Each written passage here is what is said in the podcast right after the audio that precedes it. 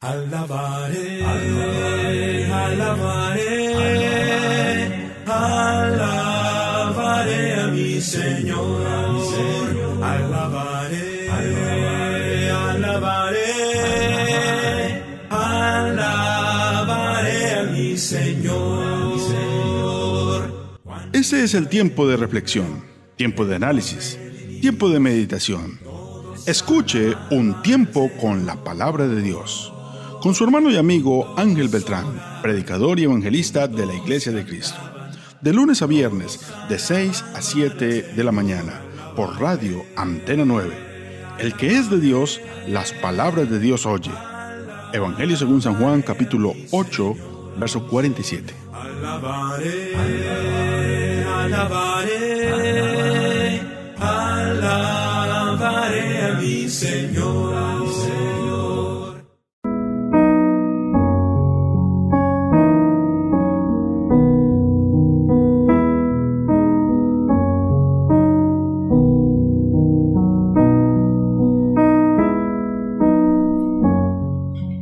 Muy pero muy buenos días, Dios les bendiga grande y poderosamente.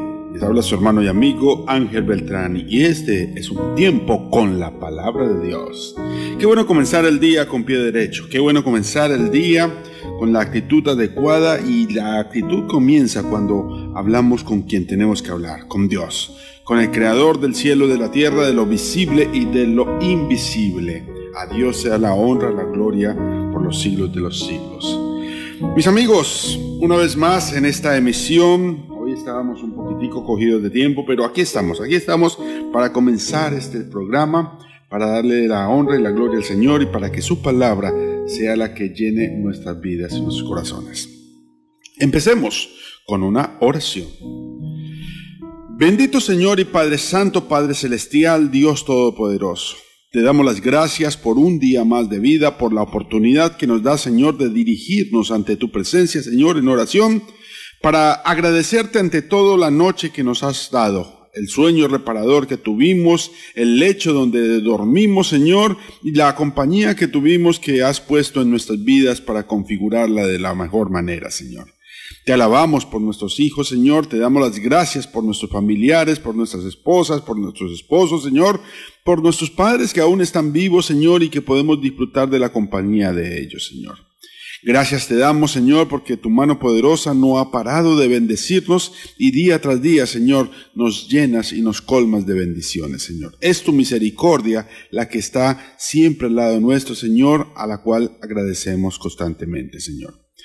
Queremos pedirte, Señor, como es costumbre, Padre Santo, por los que están en eminencia, por los que dirigen, Señor, por los que tienen el poder y el control, Señor, de esta sociedad y quizás que pueden tomar ciertas decisiones. Necesitamos, Señor, que les des sabiduría, entendimiento, que les des, Señor, precisión en sus eh, decisiones que de esta manera quizás nos afectan a todos y podamos ser beneficiados todos, Señor.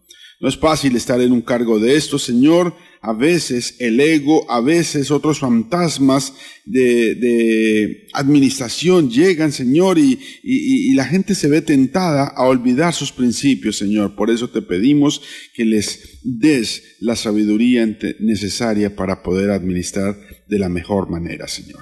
Te pedimos por nuestros patrones, por aquellos que son nuestros jefes, Señor, que nos proveen de una u otra manera eh, el dinero y el sustento, Señor, de nuestro trabajo. Bendícelos, Señor. Bendícelos grandemente, Señor. Permite, que las cosas salgan favorablemente para ellos y que siempre haya un trabajo eh, estable, ojalá, para nosotros, Señor. Te pedimos, Padre Santo, Padre Celestial, por aquellos que están comenzando su día laboral. Mira cada situación en particular. Los que tienen que conducir, bendícelos grandemente en su, en su puesto de trabajo, en su carro, Señor. Aparéjale las cosas, protégelos, guárdalos, líbralos, Señor. No permita, Señor, que vaya a haber algún accidente ni nada que sea y les afecte a ellos, Señor. Te pedimos, Padre Santo, por aquellos que están en los hospitales, los médicos, los directores, enfermeras y todas aquellas personas que se encargan del cuidado de otras, Señor.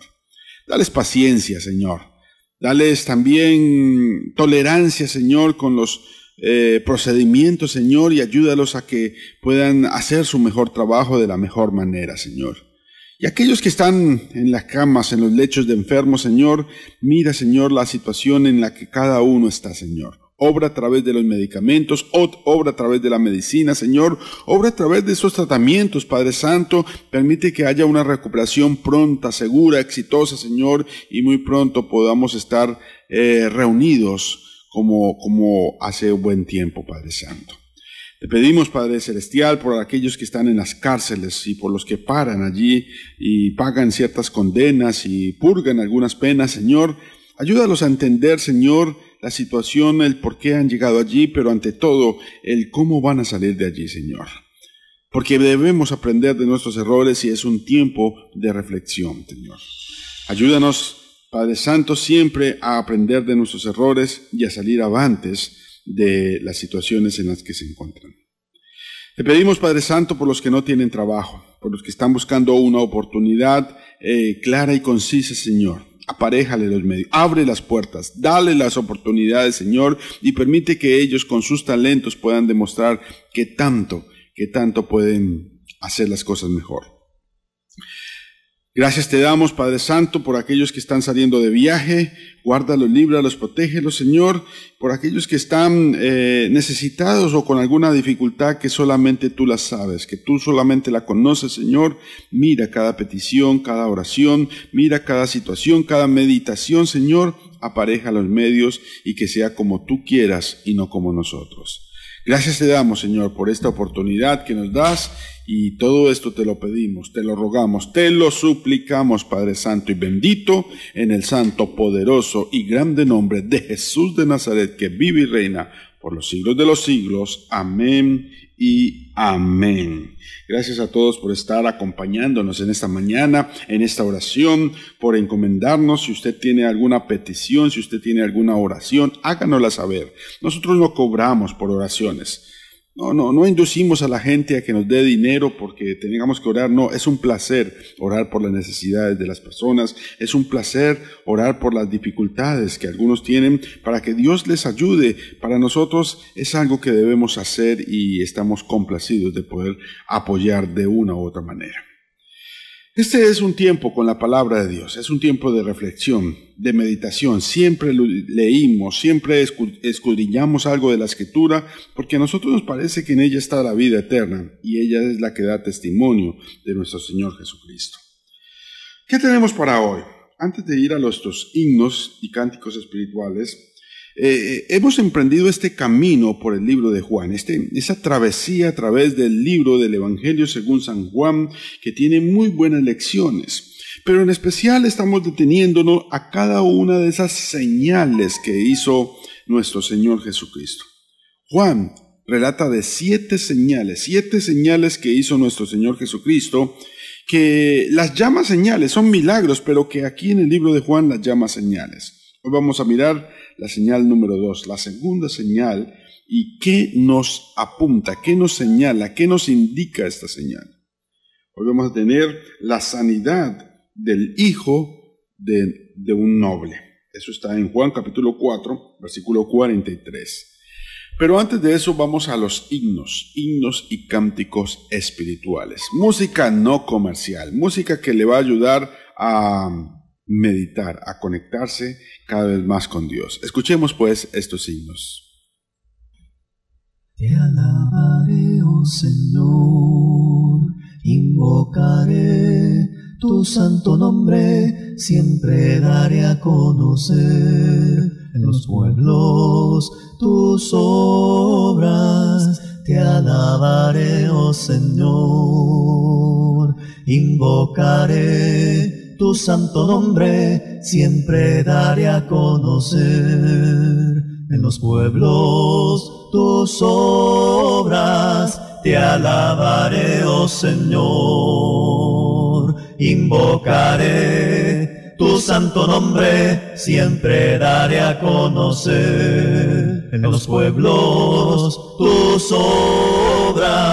Grandes son, grandes son, grandes son tus maravillas. Grandes son, grandes son, grandes son tus maravillas, grandes son, grandes son, grandes son tus maravillas, grandes son, grandes son, grandes son tus maravillas, grandes son, grandes son, grandes son tus maravillas, grandes son, grandes son, grandes son tus maravillas.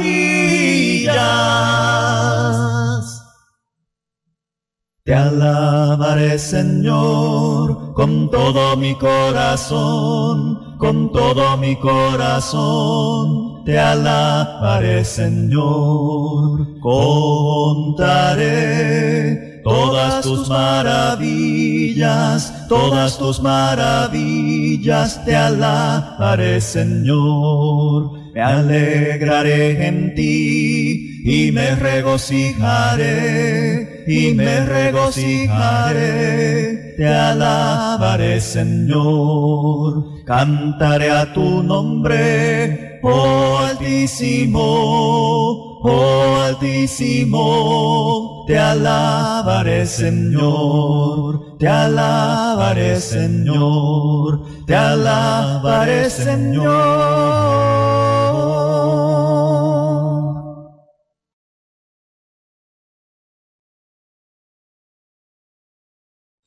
Siempre es bueno reflexionar y meditar en la palabra.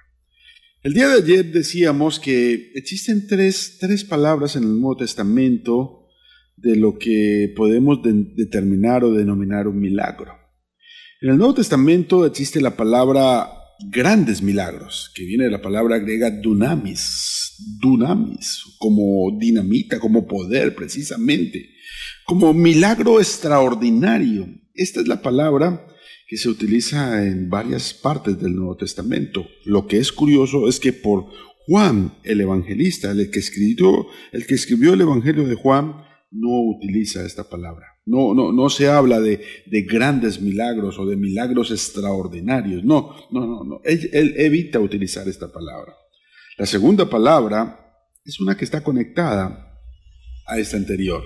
Prodigio y, esta no tiene que ver tanto con, el milagro en sí, lo grande que podía ser el milagro, sino más bien en lo que, eh, en lo que podía, ¿cómo decirlo? ¿Cómo decirlo?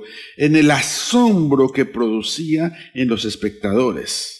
Era prodigioso porque la gente se admiraba precisamente del milagro, fuera que fuera un milagro pequeño o grande o mediano, qué sé yo, pero, eh, pero cuando cogía ese milagro fama, a eso se le llamaba prodigio, prodigio. La palabra prodigio también es utilizada en el Nuevo Testamento. Aquí en Juan es utilizada solamente una vez y hoy vamos a verla. Casi siempre esa palabra prodigio está acompañada de una tercera palabra que es señal. Y esta palabra señal es precisamente la que utiliza Juan en el Evangelio. Señal es una marca, es un símbolo. Eh, eh, es la palabra que caracteriza a Juan para hablar de milagros. La palabra señal es una muestra e indicación de la presencia y de la acción de Dios. Está señalando precisamente que Dios está ahí en el medio, que Dios es el que tiene el poder. No, no, no sencillamente eh, el milagro en sí, o sea, no es grande porque, porque haya un buen milagro, sino porque este milagro me está señalando algo y lo que me está señalando es que Dios está en medio de nosotros. Dios está en medio y manifestándose en nosotros. Entonces, este estas señales de las que habla Juan son básicamente siete. Ya miramos una que eh, fue la conversión del agua en vino. Hablamos bastante de este tema el día ayer. Hablamos de lo que dice la posición de la Biblia con respecto a las bebidas embriagantes. También que no podemos justificarnos con esto de tomar el agua, eh, el vino nosotros porque Jesús convirtió el agua en vino, sino que Jesús estaba hablando de un buen vino, un vino que no era embriagante, un vino diferente, un vino especial, un vino que un catador podía decir que era el mejor de los vinos. Y habían distintos tipos de vinos y precisamente los mejores eran aquellos que eran filtrados, aquellos que eran que se les eliminaba ese, ese potencial de alcoholización. Entonces aquí tenemos precisamente a ese milagro, ese milagro que nos deja ver que Jesús tiene el poder de transformar una situación. Así puede transformar tu vida, así puede transformar mi vida. Esa señal que Dios me está mostrando me está diciendo que Jesús tiene todo el control en la vida para transformar lo que sea. Solamente una palabra de Él bastará para que las cosas se den. Hoy vamos a mirar un segundo milagro o una segunda señal, como Juan el evangelista lo diría. Esta señal tiene que ver con una sanidad que se encuentra ahí en el libro de Juan. Evangelio según San Juan, capítulo 4. Capítulo 4 del Evangelio según San Juan y en el verso 42. déjeme contarle qué está pasando para llegar al verso 42. Jesús acaba de salir de una ciudad de Samaria eh, camino. Él venía de Jerusalén. Recordemos que la última vez, bueno, la última vez estaba en Caná de Galilea, de ahí salió a Jerusalén. En Jerusalén hizo cosas impresionantes. Por ejemplo, dice que sacó un rejo y empezó a, a purificar el templo, a corregir las cosas que habían en el templo. Esto le llevó a que cogiera bastante fama. La gente le pedía que hiciera milagros y milagros hizo. Pero la gente creía en estos milagros y, ponía más atención en el milagro que en el hacedor del milagro. Ponían más atención en lo que recibían de parte de Jesús y no en quién era Jesús. Y por eso es que dice por allá en Juan capítulo 2, versículo 23, estando en Jerusalén en la fiesta de, de la Pascua, muchos creyeron en su nombre, viendo las señales que hacía. Pero Jesús mismo no se fiaba de ellos porque conocía a todos y no tenía necesidad que nadie le diese testimonio del hombre, pues él sabía lo que había en el hombre. Vea, mucha gente creyó en los milagros que Jesús hizo en Jerusalén, pero Jesús sabía que no era una fe, una fe sólida, que no era una fe real, que, quizás era una fe de pronto inflamada por la impresión de los milagros, porque, porque los milagros eran grandes y la gente se impresionaba y debido a eso creía. Pero no estaban creyendo en el dador del milagro, el que hacía el milagro, sino estaban más bien aterrados o impresionados por el milagro. Esto hizo que la fama creciera. Jesús eh, fue visitado por un principal de los judíos, capítulo 3, Nicodemo, que precisamente le dice, dice, sabemos que has venido de Dios como maestro porque nadie puede hacer estas señales que tú haces si no está Dios con él. Claro, ellos estaban viendo las señales, ellos le estaban poniendo mucho cuidado a las señales. Y lo que es curioso es que las señales a ellos les decía que Jesús era un maestro. Es más, es la forma en cómo ellos lo aceptaron como maestro. ¿Qué dicen las señales de Dios en nuestra vida? Porque los judíos lo aceptaron como maestro. Sabemos que has venido de Dios como maestro. Pero Jesús sale de ahí, porque él sabía que esas señales en Jerusalén iban a a, poner problema, iban a causar una dificultad y eso es precisamente lo que lo lleva a salir de ahí, de Jerusalén. Se va camino a Galilea nuevamente y tuvo que pasar por Samaria, que era como el tercer departamento que, que no propiamente era de los judíos, sino más bien de los samaritanos. Y allí, en una ciudad en una ciudad llamada Sicar encuentra una mujer, tiene una conversación con esta mujer, esta mujer deja su cántaro de agua después de ser sorprendida por Jesús y impresionadamente vuelve a su pueblo, su pueblo va y le dice que ella posiblemente ha encontrado al Mesías, que salgan, que miren y, y la gente sale y escucha a Jesús. Cuando escuchan las palabras de Jesús, empiezan a creer, a creer. Pero, ¿qué creen? Ellos creen que Jesús es el Cristo. Ellos creen que Jesús es el Mesías. Dice el versículo 39 del capítulo 4, y muchos de los samaritanos de aquella ciudad creyeron en él por la palabra de, de la mujer, que daba testimonio diciendo, me dijo todo lo que he hecho. Entonces vinieron los samaritanos a él y le rogaron que se quedasen con ellos, y se quedó allí dos días. Y creyeron muchos más por la palabra de él. Y decían a la mujer, ya no creemos solamente por tu dicho, porque nosotros mismos hemos oído y sabemos que verdaderamente este es el Salvador del mundo, el Cristo. Vea qué curioso. Los judíos en Jerusalén creyeron que Jesús era un maestro, un rabino, que sí, que había venido de Dios, pero que, que era alguien que podía enseñarme cosas buenas. Pero los samaritanos, que eran odiados por los judíos, que eran despreciados por los judíos, ellos sí creyeron que Jesús era el Salvador, el Salvador del mundo, el Cristo, y creyeron solamente por lo que Jesús les decía. Mientras que en Jerusalén Jesús hacía milagros y aún así la gente no creía en lo que realmente era Jesús. Este es el punto de lo que vamos a tratar en esta ocasión. Dice el versículo 43. Dos días después, dos días después de haber eh, salido de allí de Samaria, dos días después de haber estado allí en Samaria entre los samaritanos que creyeron, salió de allí y se fue a Galilea, un poco más al norte, un poco más al norte, a la tierra de los judíos. Los judíos tenían tres departamentos, Galilea, y Judea, Samaria, pues no, eran unos pseudo judíos. Los samaritanos tenían 50% de sangre judía y 50% de sangre combinada. Entonces por eso eran que eran un poco despreciados. Pero allí esa Tierra Santa siempre se desenvuelve en, esos tres departamentos. Eh, Judea al sur, Samaria en el medio y Galilea al norte. Jesús iba hacia Galilea había pasado por Samaria, venía de Jerusalén, o sea, de Judea.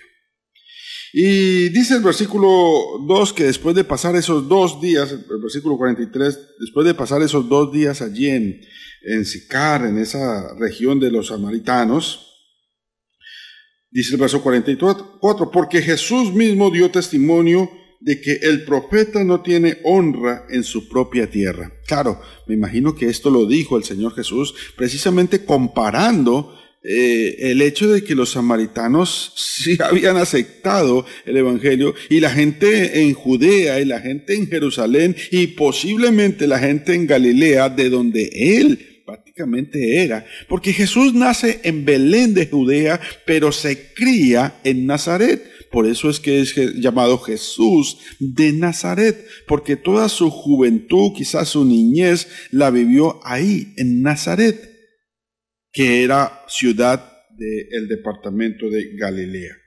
Él había nacido en Belén. Belén era una ciudad cerca a Jerusalén que correspondía a Judea. Pero Jesús dice, nadie, nadie es profeta en su propia tierra, nadie es profeta con su propia familia, nadie es profeta con los suyos. A veces la gente que menos le escucha a uno es la gente que más cerca está de uno. Quizás el, ministerio y las cualidades y las eh, buenas cosas le salen a uno quizás en tierras ajenas. A veces es lo que pasa y es un, es un proverbio que hizo alusión el Señor Jesucristo, porque eh, le había pasado. La gente en, en Samaria sí que había dado una buena respuesta. La gente eh, eh, en Jerusalén también había escuchado, mucha gente se había bautizado, pero se habían bautizado por, ¿por qué? Se habían acercado a Dios, ¿por qué? Porque habían visto las señales. Mientras que los samaritanos no vieron ninguna señal así prodigiosa y creyeron en la palabra. Y esta es la diferencia de lo que vamos a mirar hoy. Verso 45. Cuando vino a Galilea, tierra en donde él seguramente había creído, eh, crecido, tierra en donde él seguramente había mm, durado muchos años de su infancia, volvió allí a Galilea. Los galileos le recibieron Dice, habiendo visto todas las cosas que había hecho en Jerusalén, en la fiesta, porque también ellos habían ido a la fiesta. Claro, los galileos ya empezaron a recibir a Jesús y, la recepción que le dieron era una recepción, eh, bueno, estaban contentos, estaban felices. ¿Por qué? ¿Por qué le recibieron? Ahí mismo lo dice, porque habían visto las señales que Jesús hizo en Jerusalén. O sea, ellos recibieron a Jesús por lo que Jesús había hecho en Jerusalén. Por los milagros, por las señales, por los prodigios, por, por, por esa fama que había cogido a causa de los milagros. Y, hay, aquí hay una extraña idea que sigue rondando a los versículos. Porque muchas veces la gente está interesada más en el milagro que en el dador del milagro. Mucha gente se está más interesada en el regalo que que en quien da el regalo. ¿No le ha pasado así con los niños? A los niños no le interesa quién le regaló, X o Y juguete. Lo que le interesa es el juguete. Llega el día de su cumpleaños y a él no le importa si el papá gastó 100, 200, 300 dólares en un carro electrónico, en un carro supremamente fino de la mejor marca y de pronto alguien llega que ha gastado tan solo un dólar o dos dólares eh, eh, eh, en un juguetico de esos de plásticos falsos, de, esos que se rompen con nada, pero que tiene ciertos colores llamativos y el niño de, de repente coge más ese juguete no vale absolutamente nada y se divierte más con ese juguete porque al niño no le interesa quién es el que da el regalo. Lo que le interesa es el regalo. Qué curioso. A veces los seres humanos obramos así. Muchos habían aceptado a Jesús.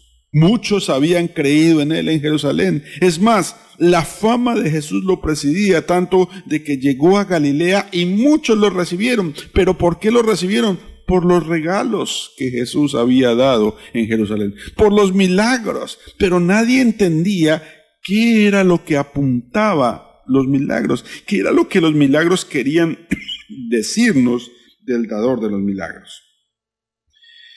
Dice Volvamos a leer. Vino pues Jesús otra vez a Caná de Galilea, de donde había convertido el agua en vino. Esa fue la lección de ayer, el, milagro que había hecho en Caná de Galilea. Y otra vez regresa a esta misma ciudad, a Caná de Galilea. Y había en Capernaum, es otra ciudad, un oficial del rey cuyo hijo estaba enfermo en Capernaum. Capernaum distaba de Caná de Galilea a más o menos unos 37 kilómetros de distancia. 37 kilómetros de distancia separaban a Caná de Galilea de, de, de Capernaum. Y allí, en Capernaum, dice la palabra del Señor, que había un oficial de un rey. Un oficial seguramente era de el rey Herodes. Seguramente era del rey Herodes, que aunque no era rey, porque lo dice Flavio José, fue un historiador del primer siglo, pero sí se, se le daba ese nombre de vez en cuando a Herodes. Herodes Antipas, creo que es este Herodes, porque hay varios Herodes en la Biblia. Uno fue el Herodes que mandó a matar a nuestro Señor Jesucristo y posteriormente hay otros con este mismo nombre, Herodes. Entonces, estamos aquí con un oficial, un oficial que había recorrido cierta cantidad de kilómetros, kilómetros que quizás le hubiesen tomado eh, caminando un día, o si iban de pronto cabalgando en algún caballo, en un, en un camello, qué sé yo, pues de pronto le hubiera tomado una buena cantidad de horas llegar de esta ciudad, Capernaum, a la ciudad de Caná de Galilea. Dos ciudades en el departamento de Galilea, Capernaum mucho más al norte, por allá cerca al mar de Galilea, y Caná, mucho más cerca a las montañas de, de Galilea. Y había allí un oficial, un oficial de rey. Estamos hablando de una persona que tenía una posición social bastante elevada. Su trabajo era con la gente que tenía más dinero. Es más, su trabajo era con el rey. Su trabajo tenía y, quizás le había dado un estatus social bastante elevado. Pero tenía un problema, un problema que a veces no, no, no, no le importa si usted tiene o no tiene plata, no le importa si usted tiene o no tiene influencia, no le importa si usted tiene o no tiene trabajo, la enfermedad llega para todos. Y para este, para este oficial del rey tenía un hijo, un hijo enfermo. Y todos sabemos qué es tener un hijo, bueno, los que tienen hijos. Y todos sabemos que cuando un hijo se nos enferma, vea, no, no me interesa cuánto me valga. No me interesa si, si vale esta vida o si tengo que empeñar, si tengo que vender. Lo que importa es la salud de mi hijo. No voy a permitir que mi hijo se muera. Y me imagino que este oficial estaba bajo las mismas circunstancias. Su hijo estaba a punto de morir, su hijo se había enfermado y él iba a buscar la solución que fuera, porque a él no le importaba sino que la salud de su hijo fuera restablecida. Y este oficial, dice el verso 47, este, cuando oyó que Jesús había llegado de Judea a Galilea, vino a él y le rogó que descendiese y sanase a su hijo que estaba a punto de morir. Claro, este hombre que estaba en Capernaum dice, Jesús ya volvió y ya volvió a aquí a la parte de Galilea, Caná, pues voy a ir hasta allá, voy a ir y voy a recorrer eh, lo que sea con tal de buscar a Jesús. Y encontró a Jesús y se postró, le rogó, le rogó, muy seguramente postrado, arrodillado, que descendiese, que fueras hasta su casa, que quedaba lejos, quedaba en la otra ciudad, 37 kilómetros por lo menos y que descendiese hasta allá, hasta esa ciudad, y sanase a su hijo, que estaba a punto de morir. Imagínese este eh, esta súplica. Imagínese esta ansiedad con que este hombre, a él no le importó haber caminado todos esos kilómetros para buscar a Jesús. Él sabía que Jesús tenía poder. Eh, Los milagros de Jesús lo precedían. Él sabía que Jesús podía sanar a la persona. Pero la creencia de este hombre es particular. Porque sabía que Jesús tenía poder sobre los vivos, pero desconocía que Jesús tenía poder sobre los muertos. Para Jesús no había nada imposible, ni los vivos ni los muertos, porque lo vemos capítulos después resucitando a muertos. Pero este hombre creía que Jesús solamente tenía poder sobre los vivos. Es más, creía que solamente el poder de Jesús se hacía efectivo cuando Él estaba presente. Él creía solamente en el milagro que podía ver. Y esto es un problema con la fe de muchas personas. Esa es la forma en que muchas personas creen en Jesús. Yo no veo, hasta no ver, no creer, decimos como Santo Tomás. Hasta no ver, no creer. Pero no es lo que Jesús quiere de nosotros. No es lo que Jesús quiere de este hombre, ni lo que Jesús quiere de los apóstoles. Y mire la respuesta que Jesús le da. El hombre está rogando, el hombre está suplicando, el hombre le está pidiendo, el hombre viene cansado, sudado, desgastado, seguramente había caminado o había andado bastante eh, kilómetros, llegando, encontrando a Jesús, buscándole ahora, suplicándole y rogando que fuese con él a su casa para sanar a su hijo. Entonces Jesús le dijo, si no viereis señales y prodigios, ¿no creeréis? Y esto no solamente se lo dijo a él que estaba pidiéndole, sino se lo dijo a todos los que lo estaban rodeando, porque habla en plural. Si ustedes no ven, si ustedes no son capaces de ver el milagro, el prodigio, entonces no va a creer. Claro, la gente creía en Jesús porque habían visto las señales que había hecho en Jerusalén. Muy diferente a lo que le pasó en Samaria. Porque la gente creyó y no creyó precisamente por las señales, sino creyó porque hablaron con Jesús. Pero ahora la gente lo estaba buscando a Jesús y lo estaba buscando por lo que Jesús podía hacer. Lo estaban buscando a Jesús por interés. Ese es el común denominador de la gente en Samaria. La gente creyó, pero lo buscaban. ¿Por qué? Un capítulo después nos dice, dice, eh, capítulo 6, después de esto Jesús fue al otro lado del mar de Galilea, otra vez los Galileos, y el mar de Tiberias, y, le seguía gran multitud porque veían las señales que hacía con los, los enfermos. La gente lo seguía porque veían los milagros. Entonces subió Jesús a un monte y se sentó allí con sus discípulos. Estaba la Pascua. Bueno, ¿qué pasa unos, unos, un, un día después? Dice el verso 22. Al día siguiente, la gente que estaba al otro lado del mar vio que no había habido allí nada más que una barca sola y que Jesús no había entrado en ella con sus discípulos, sino que estos se habían ido solos. Pero otras barcas, y quiero que leamos el versículo rápidamente 24. Cuando vio pues la gente que Jesús no estaba allí y sus discípulos entraron en las barcas y se fueron a Capernaum buscando a Jesús.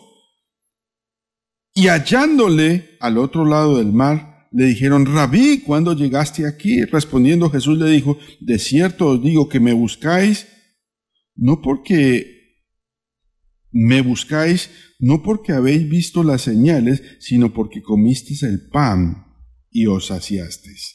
Vea lo que Jesús le está diciendo a esta gente que lo seguía y lo perseguía. Vea, ustedes me están buscando, pero no porque entendieron las señales, no porque analizaron lo que las señales dicen de mí, sino porque ustedes comieron el pan y se saciaron. O sea, ustedes me están buscando por interés, básicamente. Esta es la característica de las personas en Galilea. Buscaban a Jesús, pero por lo que Jesús les podía dar. Y por eso más adelante vemos que los galileos terminaron abandonando al Señor Jesús, apartándose de él. Pero volvamos al milagro, al milagro. Jesús le dice, este hombre le está rogando, le está suplicando que, que por favor sane a su hijo que su hijo estaba enfermo, que su hijo estaba a punto de morir, que su hijo estaba ya en las últimas y que por favor lo sanara. Y Jesús le dice, ustedes, ustedes creen, pero ustedes creen es por lo que ustedes han visto. Si ustedes no ven, entonces no van a creer. El oficial que estaba angustiado, pues obviamente no estaba dispuesto a, a analizar su fe, le dijo, Señor, desciende antes que mi hijo muera. Jesús le dijo, ve, tu hijo vive. Y el hombre creyó la palabra de Jesús que Jesús le dijo y se fue. Aquí está la transformación de la fe. Jesús le está diciendo, ustedes tienen un problema grande. Ustedes están creyendo en Jesús o en Dios solamente porque ven los milagros. Pero no es lo que yo quiero que de ustedes. Y les va a mostrar con el siguiente caso. El hombre sigue ansioso, el hombre estaba preocupado, su hijo estaba a punto de morir y, le dice Jesús, vámonos, vámonos ya, por favor. Y Jesús le dice, pues, devuélvete a tu casa, tranquilo, vete. Tu hijo ya está sano, tu hijo vive. Y el hombre creyó. ¿En qué? ¿En el milagro? No, porque no lo estaba viendo. Su hijo estaba en Capernaum. Su hijo estaba a 37 kilómetros de allí. ¿En qué creyó este hombre? Creyó en la palabra de Jesús, no en el milagro, en la palabra de Jesús. Y esto nos lleva a una reflexión directa ¿En qué cree usted? ¿Qué está esperando usted de Dios? ¿Está esperando un milagro? Si usted no ve el milagro, no va a creer en Dios, no va a cambiar su conducta, no va a cambiar su manera de ser. Si usted, no ve algo prodigioso, algo impresionante, algo que realmente le, lo saque de, de sus casillas, ¿usted no va a creer? usted va a creer en la palabra de Dios? Porque es la relación que Jesús quiere que usted tenga, que usted crea en su palabra, que usted crea en el mensaje que Él vino a decir, que usted crea en lo que Él enseñó más que en lo que Él hizo. La gente usualmente cree en los milagros y los milagros pueden ser engañosos. Hasta Satanás hace milagros, señales, prodigios, cosas impresionantes, hasta Satanás las hace. Hoy en día hay mucha gente diciendo que hace milagros de Dios.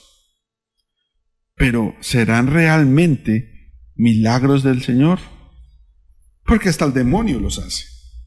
¿En qué cree usted? Lo invito a que crea en la palabra de Dios, que crea en el mensaje de Dios. Ese es el verdadero mensaje. Esa es la verdadera palabra. ¿Y qué le pasó a este hombre? Dice, Jesús le dijo, ve, tu hijo vive, y el hombre creyó, creyó en la palabra que Jesús le dijo, y se fue. ¿Cómo se fue? ¿Cómo se hubiera ido usted? Se hubiera devuelto a su casa inmediatamente, corriendo, afanado, a ver si realmente eh, la solución que Jesús le había dado era cierta. ¿Cómo se hubiera ido usted? ¿Cómo se fue este hombre? Cuando ya él descendía. Cuando ya había pasado un tiempo y descendía, sus siervos salieron a recibirle cuando ya estaba llegando a la casa. Y le dijeron las nuevas, diciendo, tu hijo vive. El niño que estaba enfermo ahora está vivo, ahora está caminando, ahora está calentado, ya, ya se le pasó la enfermedad. Entonces, obviamente, él por curiosidad les preguntó, ¿a qué hora había comenzado a estar mejor? Y le dijeron, ayer a las siete le dejó la fiebre. A las siete, las siete es una hora como contaban los judíos. Estamos hablando de, una lectura judía.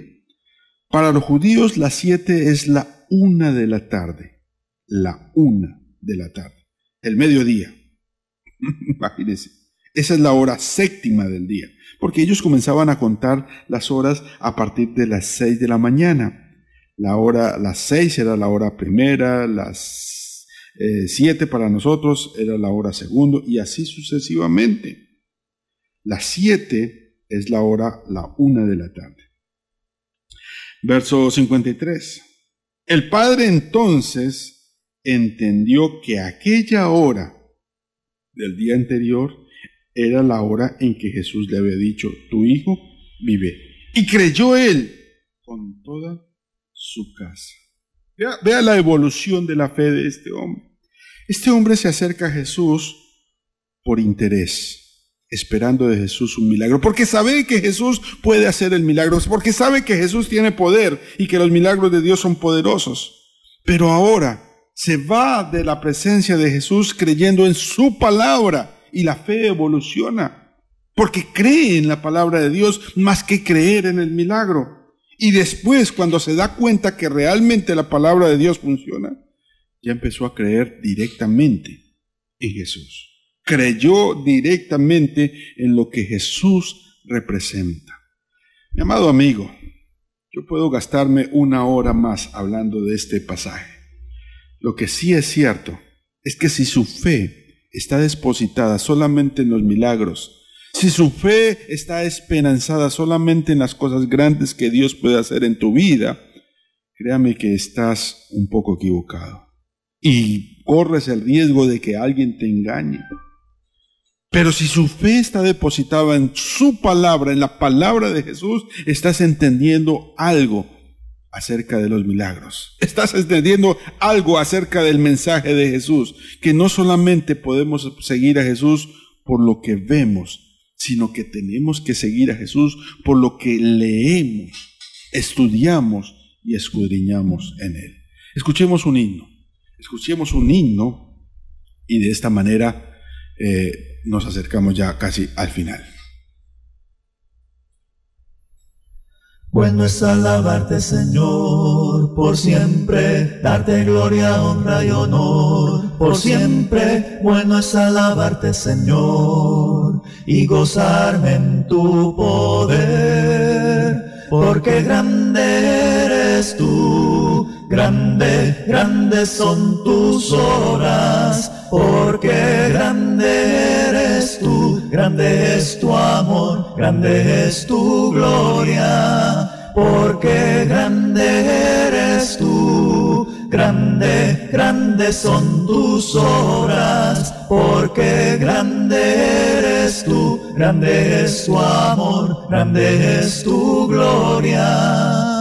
Bueno es alabarte, Señor, por siempre, darte gloria, honra y honor, por siempre. Bueno es alabarte, Señor, y gozarme en tu poder, porque grande eres tú, grande, grande son tus obras, porque grande eres tú, grande es tu amor, grande es tu gloria, porque grande eres tú, grande, grande son tus obras, porque grande eres tú, grande es tu amor, grande es tu gloria. Amén. Grande es tu amor, grande es tu gloria. Y la gloria del Señor fue manifestada con este milagro. Tenemos tres puntos claves en esta lectura. Tres puntos que nos invitan a reflexionar.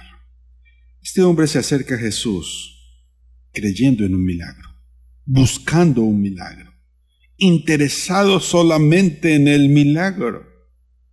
Jesús lo despacha con una promesa una promesa dada por su palabra.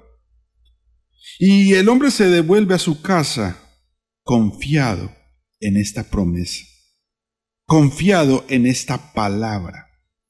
Y esa fe creció en él, al punto que cuando vio que la palabra de Dios realmente era, entonces ya, ya este hombre no creía en el milagro, no solamente en eso, ya no solamente creía en la palabra del Señor, no solamente en eso, ya directamente creía en Jesús. Ya no necesitaba ver a Jesús para saber que Jesús estaba con él. Ya no necesitaba eh, sentir a Jesús cerca para, para saber que Jesús realmente lo estaba acompañando. Ahí la fe evolucionó. Ahí la fe realmente creció, ahí la fe realmente avanzó. ¿Y, por qué reflexionar en esto, mis amados amigos y, y hermanos y las personas que me escuchan? Porque es que a veces nuestra fe es una fe interesada, es una fe que solamente depende de lo que vamos a ver, que si no hay un milagro, entonces no vamos a creer. Pero Jesús nos está diciendo, cree en mi palabra. Cree en mi palabra sin cuestionarla. Cree en mi palabra sin, sin, sin ponerle un pero, porque a veces le ponemos peros a la palabra del Señor.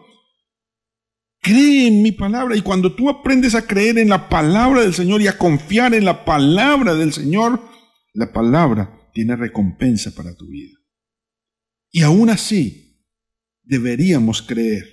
Deberíamos creer no esperando recibir nada a cambio porque ya nos dio todo, porque ya murió por nosotros, porque ya se sacrificó por nosotros. Lo que señala y apunta este milagro, esta señal que hizo Jesús, es que es que él tiene que la palabra de Dios tiene todo el poder. La palabra de Jesús tiene poder, grande poder en nuestras vidas. ¿Qué tanto tiene poder en tu vida la palabra del Señor? ¿O eres de los que desprecian el mensaje de Jesús? ¿O eres de los que no, no, no, no, no, no, no le gusta mucho el mensaje del Señor Jesús? ¿O eres como los escribas y fariseos de Jerusalén que estaban, sí, impresionados por los milagros que Jesús había hecho, pero no estaban tan impresionados en Jesús, porque para ellos Jesús era simplemente un maestro, simplemente alguien que puede dar buenas enseñanzas y hasta ahí, nada más. ¿O eres como los samaritanos? que realmente dijeron, oiga, este es el Cristo, este es el Mesías, este es, y no necesariamente vieron un milagro. ¿Quién eres tú? ¿El que cree solamente en lo que ves o el que estás dispuesto a creer en la palabra del Señor? Yo decidí algún día creer en Dios, aunque no me vaya bien, creer en Dios, aunque las cosas no salgan como yo las espero, creer en Dios, aunque, aunque las cosas no necesariamente me brillen como yo quisiera, porque a veces esperamos que solamente vamos a creer en Dios si me va bien. Solamente voy a creer en Dios si soy exitoso. Solamente voy a creer en Dios si las cosas... he escuchado gente que dice, uy, no, yo, yo voy a la iglesia porque yo sé que si yo voy a la iglesia, Dios me provee un trabajo. Y consiguen el trabajo y por allá no vuelven. Yo, yo le voy a orar a Dios porque yo sé que me, voy a, me va a sacar de esta situación. Y sale de esa situación. Y a Dios no le vuelven a dirigir una oración. ¿Por qué? Porque somos personas que estamos interesados solamente en el milagro, solamente en el prodigio. Y no nos importa a veces ni siquiera de dónde proviene el prodigio. Porque si nos dicen que hay que hacer eh, un rezo y que bañarnos en siete hierbas blancas o negras o, dulces o amargas, lo hacemos. Porque no nos importa de dónde provenga el milagro que si hay que orarle a San Benito, a San Sulanito, a, cualquier santo, le ponemos vela al santo que sea, sin importar que Dios está esperando nuestra oración, adoración únicamente hacia Él. ¿Por qué? Porque no nos importa de dónde venga el milagro, lo que queremos es el milagro. Y esa no es precisamente la relación que Jesús quiere con nosotros. Jesús quiere una relación en donde tú le des valor a su palabra en donde creas profundamente su palabra y en donde precisamente no esperes recibir nada a cambio. Vea que este hombre se fue a su casa y se fue tranquilo y se fue confiado, confiado en que la palabra de Dios era suficiente. Es más, 37 kilómetros para un hombre con afán lo hubiera recorrido quizás en, en poco tiempo. Un hombre a caballo, quizás eh, eh, en un en, un camello, quizás hubiera llegado rápido, pero este hombre llegó al día siguiente. Al día siguiente. O sea que pasó la noche por allá en donde estaba, en Caná de Galilea, quizás tenía negocios, quizás tuvo más que hacer y quizás dijo, no, ya voy a confiar en Dios. Y punto, nada más. Y hasta el día siguiente llegó a su casa. Y por curiosidad preguntó, ¿a qué hora? Y le dijeron, ayer, a la una de la tarde. Y fue la misma hora en que Jesús le había dicho. Increíble. O sea que este hombre realmente confió en la palabra de Dios. Yo me pongo en los zapatos de este hombre y digo, oiga, yo hubiese corrido directamente para saber si mi hijo se, se hubiera alentado o no. Porque en ese tiempo no habían celulares, en ese tiempo no había medios de comunicación, tenía que ir corriendo él directamente a saber cómo su hijo seguía. No, él confió. ¿Confió en quién? en la palabra de Dios. No necesitó el milagro para confiar. ¿Qué necesitas tú para confiar en Dios? ¿Qué necesita? Aprende a conocerlo. Él es nuestro guía. Él es nuestro Señor. Escuchemos un himno más y ya finalizamos nuestra lección por el día de hoy. Grande es el Señor, creador del universo Canta con gozo al Rey que viene pronto de felicidad. El corazón nos llena, grande es el Señor. Grande es el Señor, creador del universo Canta con gozo al Rey que viene pronto de felicidad. El corazón nos llena, grande es el Señor. Grande es el Señor, creador del universo. Canta con gozo al Rey que viene pronto. De felicidad. El corazón nos llena, grande es el Señor. Oh, Osana al Altísimo, oh, Osana al Altísimo, oh, Osana al Altísimo, grande es el Señor, oh, Osana al Altísimo, oh, Osana al Altísimo, oh, Osana al Altísimo, grande es el Señor. Grande es el Señor, creador del universo. Canta con gozo al Rey que viene pronto de felicidad. El corazón nos llena, grande es el Señor.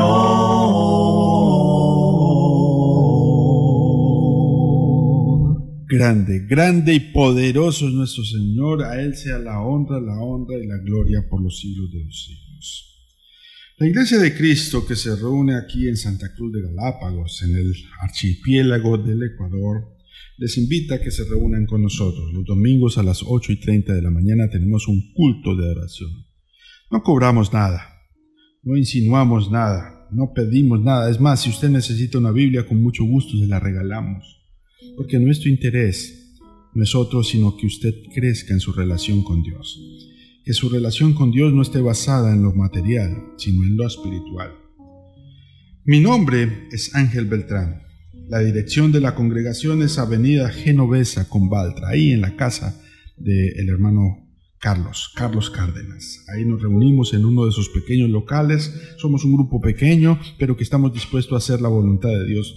Gústenos o no nos guste, porque a veces habrán cosas que no nos agradan, pero es la voluntad del Señor y debemos aceptarla. Mi número telefónico 095 995 1722 095 995 1722 Póngase en contacto conmigo. Hágame saber que escucha este programa de, de radio, este podcast. Hágamelo saber para motivarme y continuar. Para nosotros es muy valioso que usted nos haga saber de que realmente escucha este mensaje. Estamos interesados en orar por usted. Si necesita oración, hágamelo saber, por favor. Si tiene alguna pregunta, duda de la Biblia, con mucho gusto estamos dispuestos a responder. Si quiere charlar, simplemente hablar, aún si quiere debatir de la palabra del Señor, con mucho gusto. Nos gusta escudriñar y estudiar la palabra del Señor. La verdad no la tenemos nosotros, la verdad está en la Biblia y la Biblia es la palabra del Señor. Dios les bendiga, mis amados amigos, que tengan un bendecido y prosperado día. Dios les guarde y les multiplique en este día. Nos vemos mañana. Dios los bendiga grande y poderosamente.